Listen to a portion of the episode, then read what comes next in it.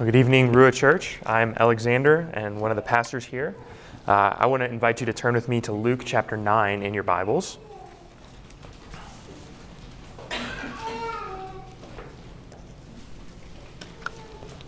And we will be in verse uh, 37 of Luke chapter 9. And once you have found that text, I would invite you to stand and join me for the reading of God's Word.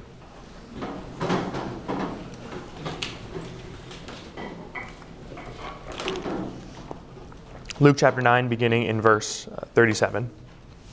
On the next day, when they had come down from the mountain, a great crowd met him. And behold, a man from the crowd cried out, Teacher, I beg you, look at my son, for he is my only child. And behold, a spirit seizes him and suddenly cries out. It convulses him so that he foams at the mouth and shatters him and will hardly leave him. And I begged your disciples to cast it out, but they could not. And Jesus answered, O faithless and twisted generation, how long am I to be with you and to bear with you? Bring your son here. While he was coming, the demon threw him to the ground and convulsed him. But Jesus rebuked the unclean spirit and healed the boy and gave him back to his father. And all were astonished at the majesty of God. But while they were all marveling at everything that he was doing, Jesus spoke to his disciples. Let these words sink into your ears. The Son of Man is about to be delivered into the hands of men.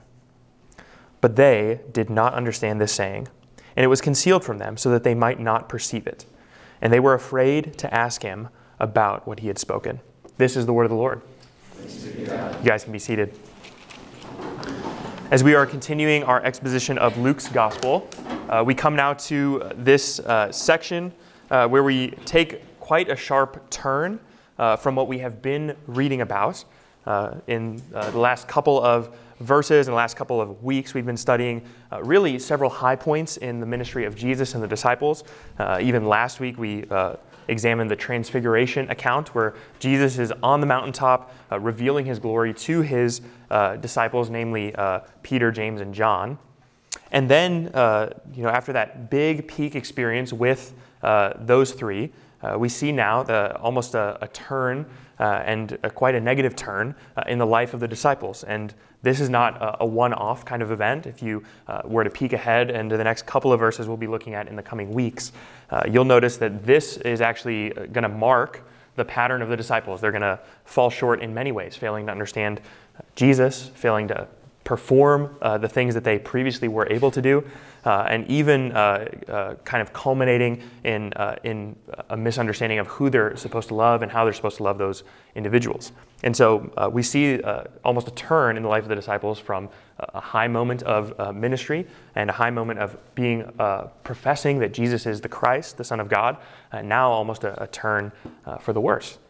If we were to, let's say, summarize uh, this section, or if you uh, like to take notes and uh, write down a title, uh, this section is Our Long Suffering God.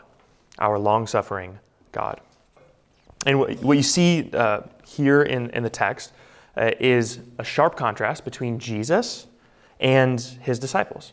you see the consistency uh, which Jesus approaches and engages in his ministry, and the uh, very uh, much lack of consistency that you see in the disciples' ministry.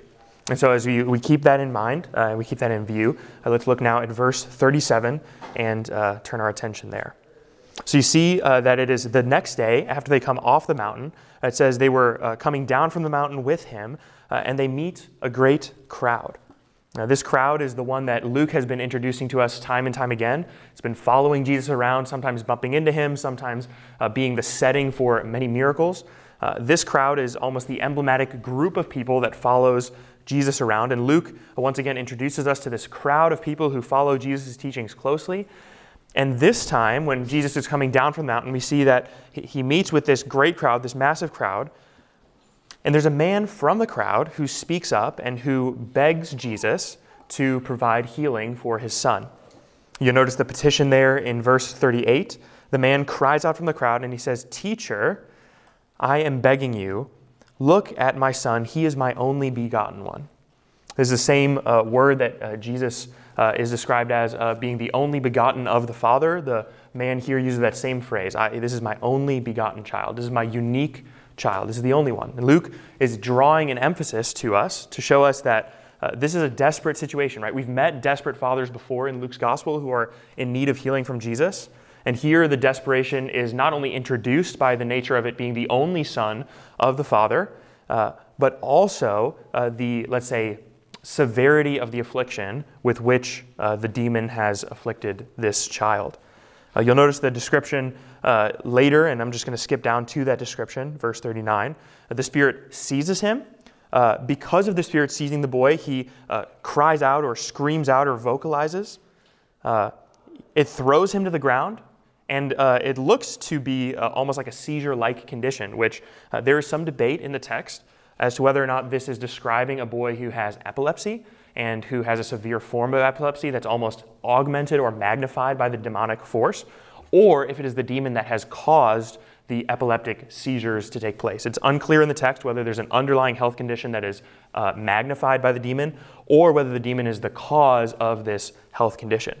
And so uh, the text is unclear either way, but what we are told is there's a severe condition to the point where uh, the very physical well being of the child is at stake. You notice that uh, when the father is describing at the tail end what the affliction is like, he says it's not a one time affliction here and there. The demon almost never leaves him, the demon does not let go of him. It causes him to fall down and foam at the mouth, and it, it bruises him, or it shakes him, or it uh, shatters him, or it cuts him, or it tears him. It's uh, vivid description of the uh, affliction that this boy is experiencing caused by the demon who is afflicting him. And the demon is doing all these things and, and doesn't even leave him alone. It doesn't give him times of break. Now, it's interesting if you were to, let's say, uh, peek back and look at all three of the synoptic gospels, all three of them have the transfiguration and this event back to back with one another. All three of them are going to highlight the same emphases in these passages. And so, as we get deeper into this text, we're going to actually reference uh, a couple of those other texts just to get some additional details that can get flushed out. But all of them feel the gravity or feel the weight of the, let's say, mountaintop moment, and then literally coming down that mountaintop experience and into essentially the affliction of humanity once again, and that affliction drawn out or amplified by not only the disciples' inability to engage with the affliction or to heal, but also amplified by the severity of the condition that this boy has. So you see the, the desperation of the father, uh, the father addressing Jesus for the healing. These are elements we've seen before in various healing miracles.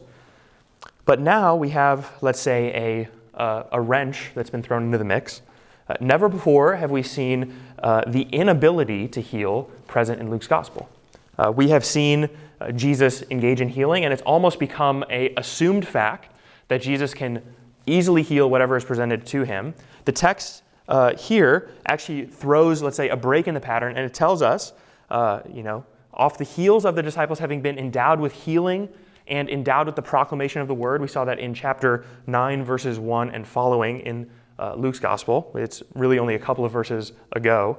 So the disciples come off this whole tour where they preach and proclaim and they heal so powerfully that Herod is questioning whether uh, John the Baptist has come back incarnate, back into the world. Uh, it causes such a stir in, in the world. And now we see the disciples, you know, only a couple of verses later, and now they're unable to heal one child who's got one demon afflicting him. That's, a, that's quite, a, quite a change. It's the first time we've seen the disciples unable to do uh, a healing. And this is going to be, let's say, the drama from which the rest of the text unfolds. Uh, the disciples backtrack. And this is not the first or the last time that they're going to backtrack. Well, it is the first time, at least in Luke's gospel, but they're going to continue to backtrack now, really from this point forward, up until really the, their restoration in chapter 24 of Luke's gospel. They have some ups, they have some downs, but largely what's going to mark them is misunderstanding and failure and falling short they are uh, on, on a backsliding path. And, and disciples tend to do this kind of thing. Uh, it was not uh, so long ago when I was in a physics class in college, and my uh, professor had explained to us very simply how to do the experiment, to perform all the instructions. He'd given us directions on the board, how to set up the software, and all we were supposed to do was to measure the, the standard acceleration of gravity, which sounds complicated, but all it is is you take weights and you drop them, and you have little instruments that measure how fast those weights drop down. And they got to pass one measure, one sensor and another sensor, and it gives you a reading. Well, we had set up all the uh, instruments, we had the different weights set up, we had all everything ready to go. And the professor left the room for a time. He said, "I'll be back in about 40 minutes. Have fun." And uh, it's a pretty simple experiment. It was week one of the class. And no sooner had he left and had we started the experiment when we realized our sensors weren't picking up any of the information that we were trying to assess. Uh, we saw the weight falling, we saw the sensors positioned correctly, the weight was passing through the sensors, uh, but there was no uh, reading coming out onto the software that we were supposed to see. And uh, after unplugging the software and plugging it back in and relaunching it and switching computers with another group, uh, we just could not figure out what was going on. And about 40 minutes go by, and the professor comes back into the room to see how we are progressing in this experiment, uh, only to find that we have not even finished the first round of the testing. And it was with much reluctance that he comes up to our computer and shows us that we didn't have we hadn't pressed record in the top right corner of the software in order to get any of these readings. Well, uh, students tend to do this kind of thing where clear instructions are given, uh, clear directions are given from the teacher, and they are still somehow able to find ways to fall short of that clear directive. And this is the kind of thing that marks a student. They're figuring things out. They're figuring out how to work the world. And, and the disciples here, uh, they're, they're still haven't figured it out. You know, they've, they've come from a moment where they had figured it out. And then that's a sharply contrasted here with their inability to really solve or to heal this child. And so the man uh, expresses this frustration to Jesus. He says, Can you help me? I'm begging you, can you help me? Uh, because, just so you know, I asked your disciples already, and they couldn't figure it out. They couldn't do it. It says that they were not able to drive out the demon. Now we can ask the question okay, well, it might be interesting to notice that the disciples can't do it, but we can ask the question okay, why is it that the disciples are unable to heal this boy? Well, uh, without engaging in much conjecture, uh, we can simply look to the words of Jesus and reflecting on the Father's question, and we can find the answer in those words. So remember, the, the Father asks Jesus to heal him. He lets him know that the disciples were unable to. And then Jesus answers, verse 41, and he says these words O generation crooked and twisted, how long am I to suffer with you? He says, How long am I to suffer with you? Because you are marked by faithlessness and, and crookedness, or, or you are a twisted and faithless generation. Now, uh, in that is, let's say, the uh, reason why the disciples are not able to drive out the demon. Namely, uh, they are faithless and they are crooked. Well, uh, this language is not arbitrary. Uh, this is not uh, some language pulled out of thin air. This is actually uh, a reference or an allusion or a quotation from the Old Testament. In fact, the, as, it, as it is, it's called the Septuagint. It's the Greek translation of the Hebrew Old Testament, renders the words of Deuteronomy 32:5 in this exact way and it's that exact quotation that's, that's listed here by Jesus. So uh, you don't need to, uh, to turn there necessarily, but uh, we know that Jesus is quoting from the Septuagint when he's referencing this because uh, it's much like uh, the King James Version of the Bible, but for the first century church. So they have this rendering of the Bible that's kind of old, kind of outdated, language is not quite up to date. And so you can tell when someone's quoting from that Bible because uh, well, their language reflects it. They say things like thee and thy and thou, and they use vocabulary that's a little out of date. And Jesus is using here vocabulary that's a little out of date, but it's, it's perfectly taken from Deuteronomy 32:5, where the problem on the ground, Moses is reflecting on the people of Israel and their faithlessness and their crookedness or their twistedness. And that's all in view of the fact that Israel, despite having God regularly shown them his faithfulness, that they still turn to their sins time and time again and doubt the providence of God. In fact, in that text in Deuteronomy 32:5, Moses is making reference to Numbers 14, where they send spies into the promised land. And although God has delivered them out of Egypt and beaten the superpower of that day, although He's provided for them in the wilderness, now when they go into the promised land that He has foretold to them, Israel balks and steps back and says, We're not so sure that we're ready for this. And God says, Oh, how long am I to suffer with this crooked and twisted people. So Jesus is uh, using that same kind of language in reference to the generation before him, namely uh, the disciples that are right in front of him, who he's been teaching and walking with, and who he's endowed with the ability to do these miracles, and who are unable to do this. So it's marked by faithlessness and uh, a twistedness. Now, uh, we, could, we could ask, okay, well, that might explain why it is that the disciples are unable to drive out the demon, but we can ask the question, well, why are the disciples faithless and crooked, right? Only a couple of verses ago, we saw them doing a whole campaign ministry where Jesus isn't even around, and they go out two by two, casting out demons and preaching the gospel. So, what's happened between the early part of chapter 9 and really now we're at the midway point of the chapter? What's happened between those two points in time? Well, the disciples are doing uh, what disciples do, namely, they're growing inconsistently. And we can uh, certainly relate to the disciples if we reflect on the fact that it's not unlike a student of uh, of the scriptures, it's not unlike a disciple of Christ, to fluctuate in, their, uh, in the things that they know they should do and the things that they actually do on the ground. For instance, uh, we can say that there's been times in our lives where uh, we had a zeal for God's word. Maybe we've, we've been marked by a certain fervor to, to hold on to the truth of Scripture and to study it and to reflect on it and to meditate on it, only to find ourselves a week later unable to open up the Bible because we lack discipline. And what's happening there is not that we don't know what to do. It's not that we've lost the information. It's to the disciples' point. It's not like they forgot how to cast out demons. There's a certain uh, friction in the way that just is kind of the mark of a disciple. It's because they're still on the learning journey. They're still in that process. But this is a mark of their faithlessness. This is a mark of their general bent towards doubting God, and it plays itself out in them actually falling short of what they've been gifted to do. Remember, they were gifted to cast out demons, they are actually endowed with the authority to do that. This would be like today uh, if we were to say, well, we know that we ought to make disciples and that Jesus has specifically commissioned us for that and given us gifts according to the various uh, bestowings of the Spirit in the church. And each of us knows that we have a gift if we're a Christian and we belong to a local church, but then we fall short of, let's say, actually exercising that gift within the local church. What's happening is not that we can't put two and two together and know that, well, we're part of the church and we have gifts that we've been given by God, but we still don't exercise them. That, that could happen. And it's not because God hasn't given them the gift to cast out demons. It's not because God hasn't given them the instruction on how to do so. Uh, it's simply that they're not exercising the gifts that they've been given. It's simply that they're falling short. Now, there's one text that, let's say, spells this out a little bit more clear. Um, and it's actually the exact same account in Mark's gospel, and you can reference there. It's Mark 9, uh, 28 and 29. When the disciples, let's say, after all these events unfold, they come back to Jesus' house, and Jesus goes to them and he says, uh, or they, they, ask him, uh, why is it that we weren't able to drive that demon out? And Jesus uh, says something striking in Mark 9, uh, verse 29. He says, This kind of demon is only able to be driven out by prayer. That's interesting because when Jesus here reflects on their inability to drive out the demon, he calls it faithlessness.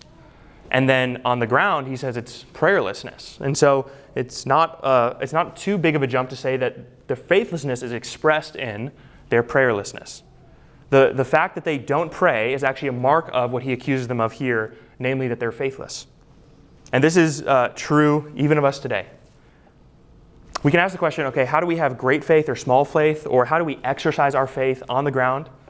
It's not by uh, stirring ourselves up into a state of frenzy and then going out in the day and saying, this is what great faith looks like, is confidence and, and no doubting in our hearts. That's not what faith necessarily looks like.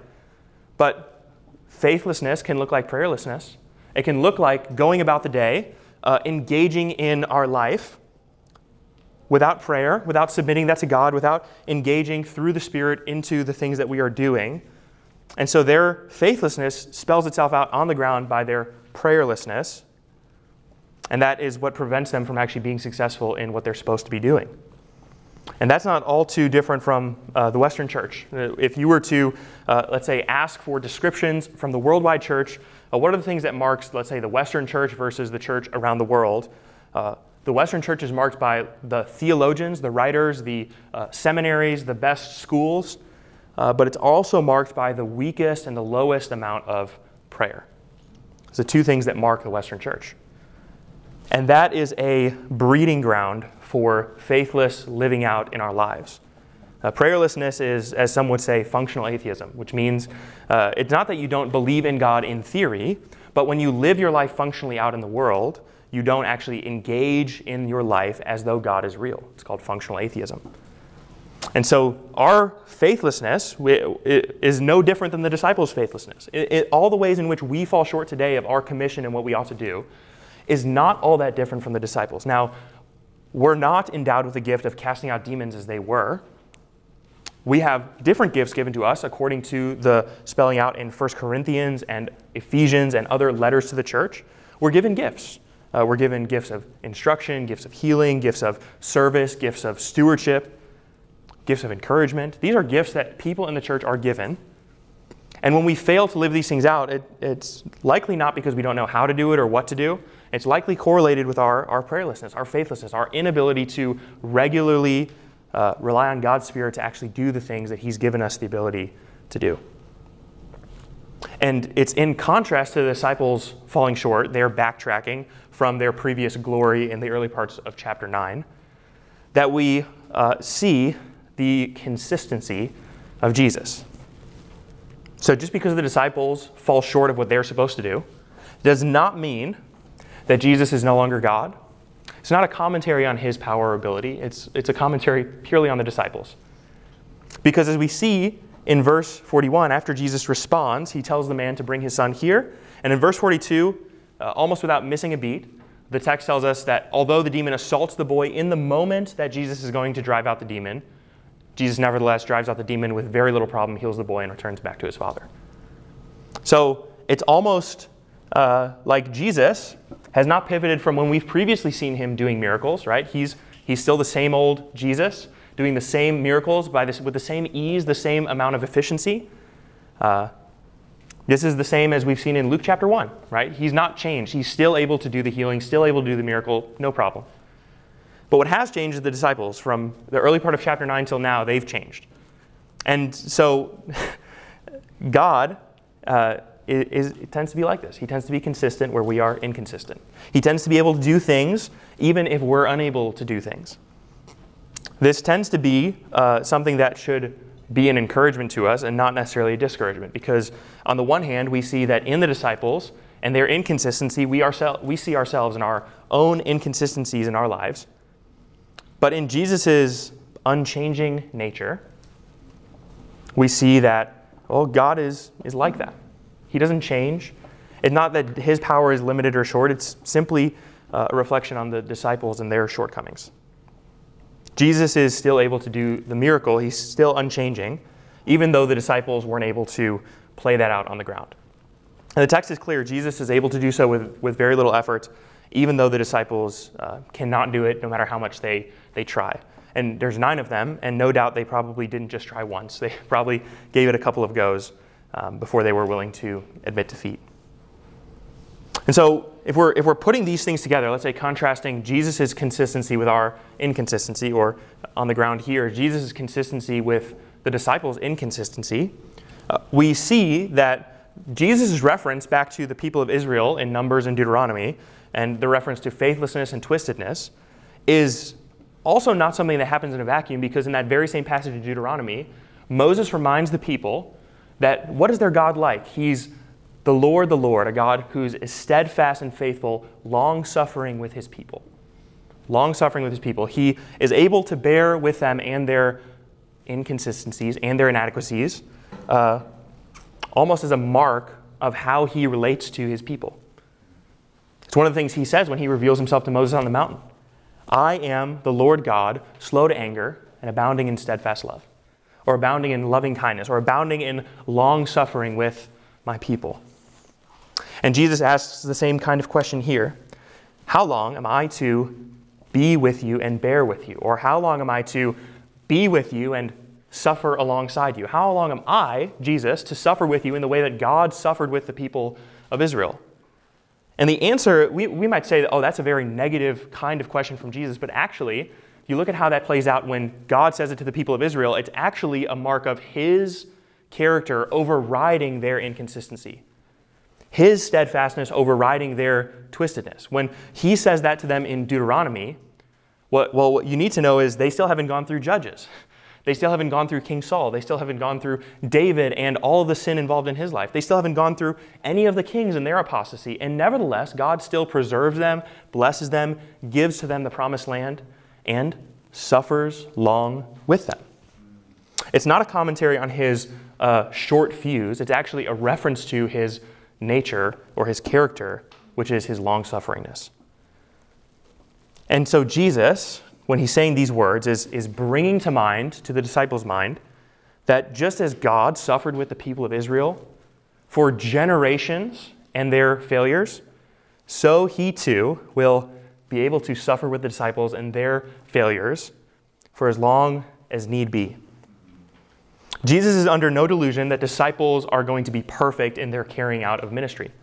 God was under no delusions that Israel was going to fall short in their carrying out of the ministry. He knew what he was getting into. He knew his people. He knew that they were stiff necked and stubborn people. Jesus knows because he handpicks each of these disciples, he knows what they're like. He's not going to heap unrealistic expectations upon them, but he is going to reflect and say, I will suffer with you. Now, this is not to excuse the disciples' shortcomings, but it is merely to say that when you're asking the question, okay, the disciples fall short, how is, how is that good for us? How is that something we can learn from? Well, uh, Jesus does not fall short, even though they do. It's a strong commentary, even for modern disciples of Jesus, because uh, he's still the same God. He's still unchanging. He's still able to suffer with us and our continuing failure to do what we ought to do.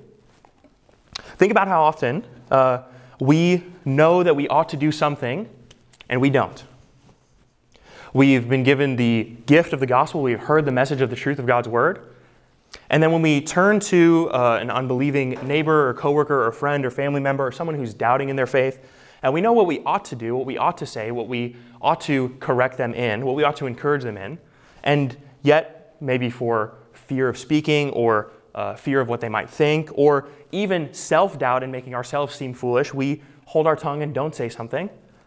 And it's in every one of those moments that while we might fall short, God is nevertheless able to suffer alongside us and work with us and does not abandon us and say, Oh, you didn't share the gospel when you ought to have. I guess you're no longer my disciple, and out with you back to the world.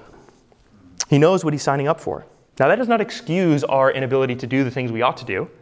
It's simply to say that in our failures, God is not going to treat us based on our actions. He's not going to give up on us just because we behave as disciples behave. Again, it's not an excuse to not do what we ought to do, but it is to say that God knows what He's signed up for, He knows what He's gotten into. So the disciples fall short. They are unable to drive out the demon. Jesus is so easily able to do it. And then the text pivots to us and tells us another ways in which the, the disciples fall short. And there's so much in this text that I, I must glance over much of what is in here. But in verse uh, 43, we see that they marvel at the majesty of God in the healing. And while they are all marveling at everything, Jesus pivots and he turns now to his disciples. And he says, verse 44, tell me if you recognize these words. Let these words sink into your ears.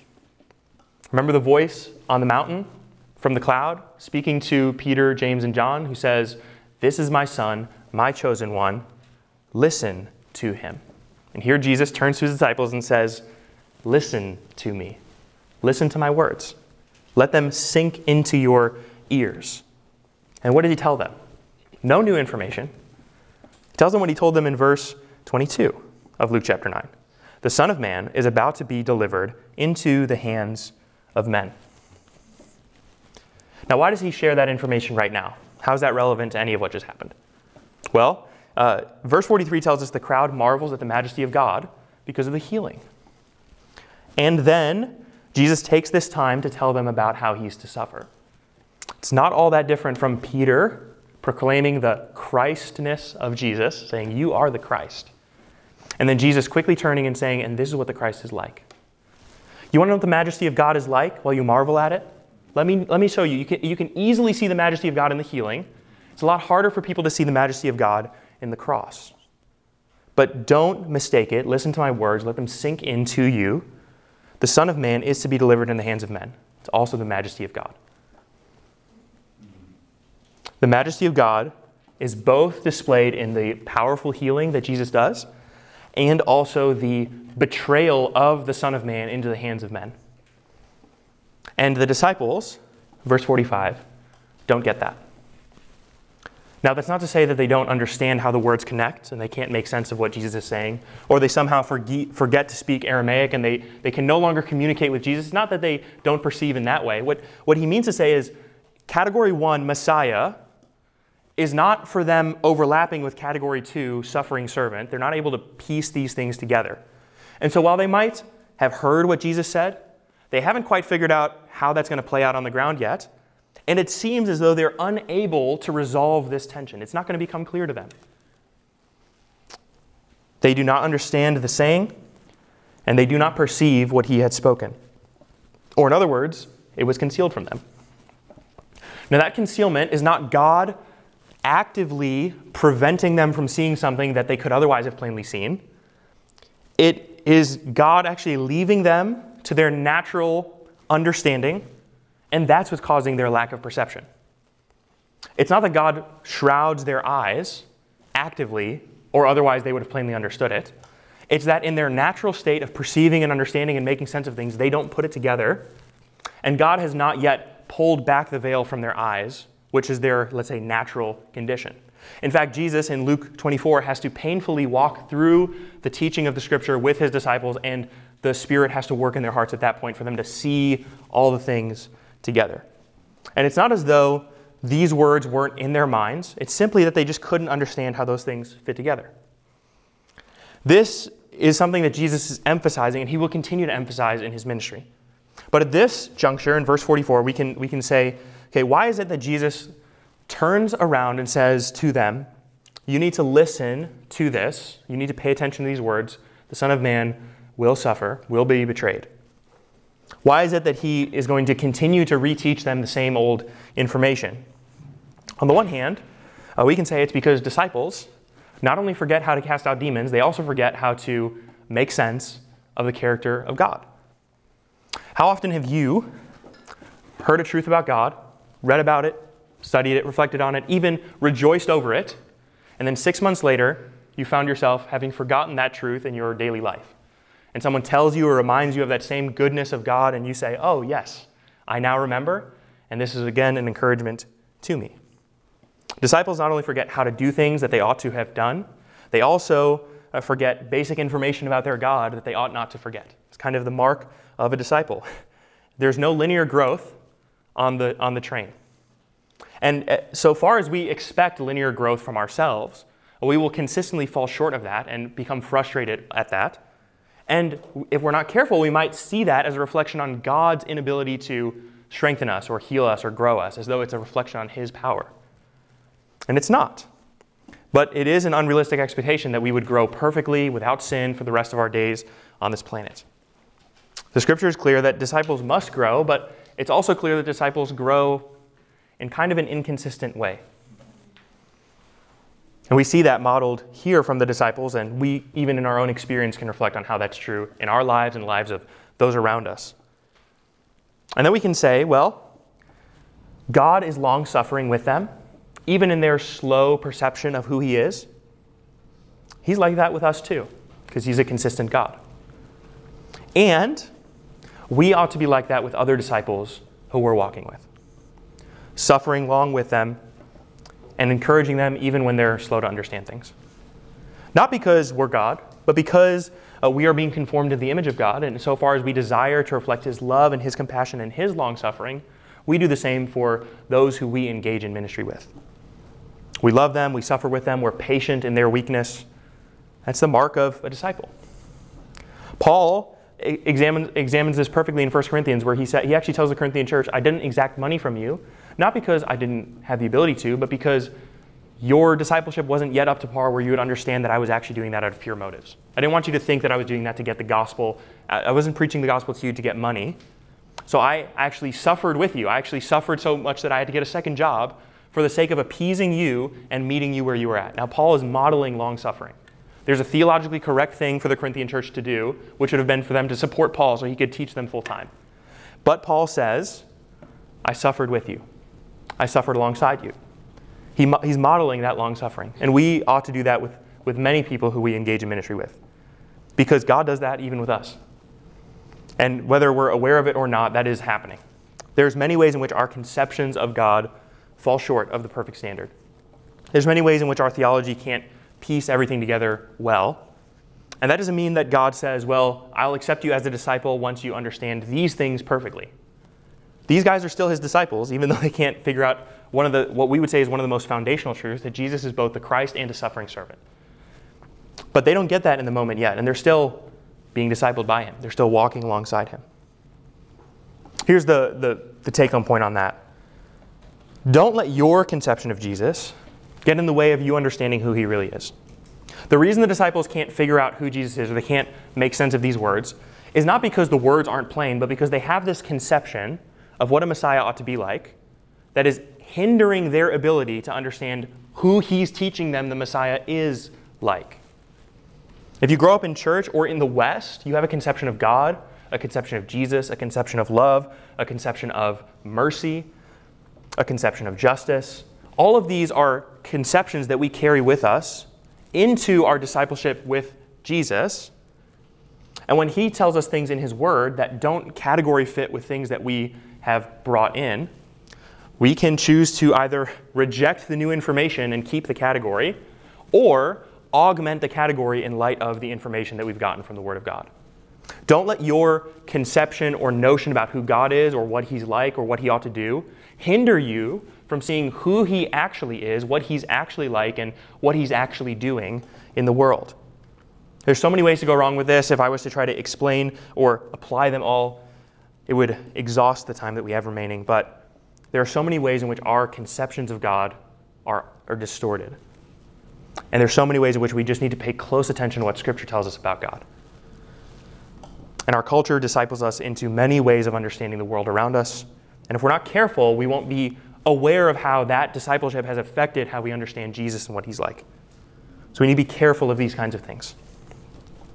Now, if I'm uh, going to try to bring this all to a head, one of the things that we see abundantly clear in this text is not only is the God of the Old Testament long suffering with his people Israel, the reference that Jesus makes there in uh, his quotation, but also Jesus is like that with his disciples, and he continues to be like that with his church. He is a long suffering God. This is the thing that marks him. Well, what does that have to do with, okay, how you go tomorrow when you show up to work or when you meet with a friend or when you talk with someone in your family who's frustrating or as you just live your life, how does that affect how you go out and engage with the world? Well, who do you focus on when you live in the world? If your focus is on yourself or other Christians around you and how they're doing, just know that that focus is on something that can shift, can change, can take six steps backwards at any moment in time. That's a bad place to focus. If you're focusing on how you're growing in holiness, that's great so long as you're growing in holiness. And then if you take one step backwards, you might have your whole faith shaken at that moment. So, in light of all of this that we've seen in the text, who do we focus on? Focus on Jesus. We focus on him because he's not only long suffering, which informs how we should see ourselves, he's patient with us. It also tells us that he is unchanging, right? He's still able to cast out the demon even though they're not able to. He's still able to do all the things he was able to do before the disciples fell short. And the text is going to tell us that's still true. And by the way, his identity hasn't changed either, right? He tells us that in verse 45, or sorry, in verse 44, that he's still going to have to suffer and die. He's unchanged, even though they've fallen short. He is an unchanging God. So when we reflect on who God is, what he's like, let's say as we look at our sin and in light of God's holiness, we might be tempted to look at how good we're doing in this moment and have that inform how we see ourselves and our relationship with God.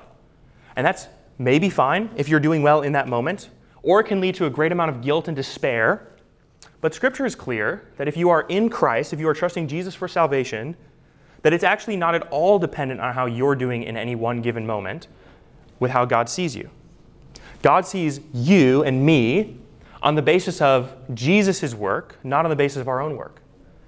And we have this tendency, this perversion, this twistedness about us, that constantly seeks to supplant his righteousness, his perfect righteousness, for how we're doing in any given moment. And we might not recognize that as a problem until we see, when we fall short, that this leads us to guilt and shame and condemnation and many many ways of not being able to engage with God because we think that somehow he looks at us differently now because of how we've conducted ourselves. And it's not an excuse to go on in that state of sin. It's only to say that well, he's actually not changed even though we have. So turn your eyes to Jesus. Behold his wonderful face. As other uh, hymns will say it, we, we don't reflect on ourselves when we sing music about God. Why, why do we sing when we sing in church? Why do we sing so much about God and what He's like? We're training ourselves to focus on what's actually uh, stable. We don't focus so much on how great our praise is for God, we focus on how great God is towards us. If you've never uh, read the hymn, or perhaps it is a very familiar one to you, I would encourage you to read the lyrics to the song, Great is Thy Faithfulness. And just notice how in the song it's always turning your mind, turning your affections to God and not to how you're doing in any given moment.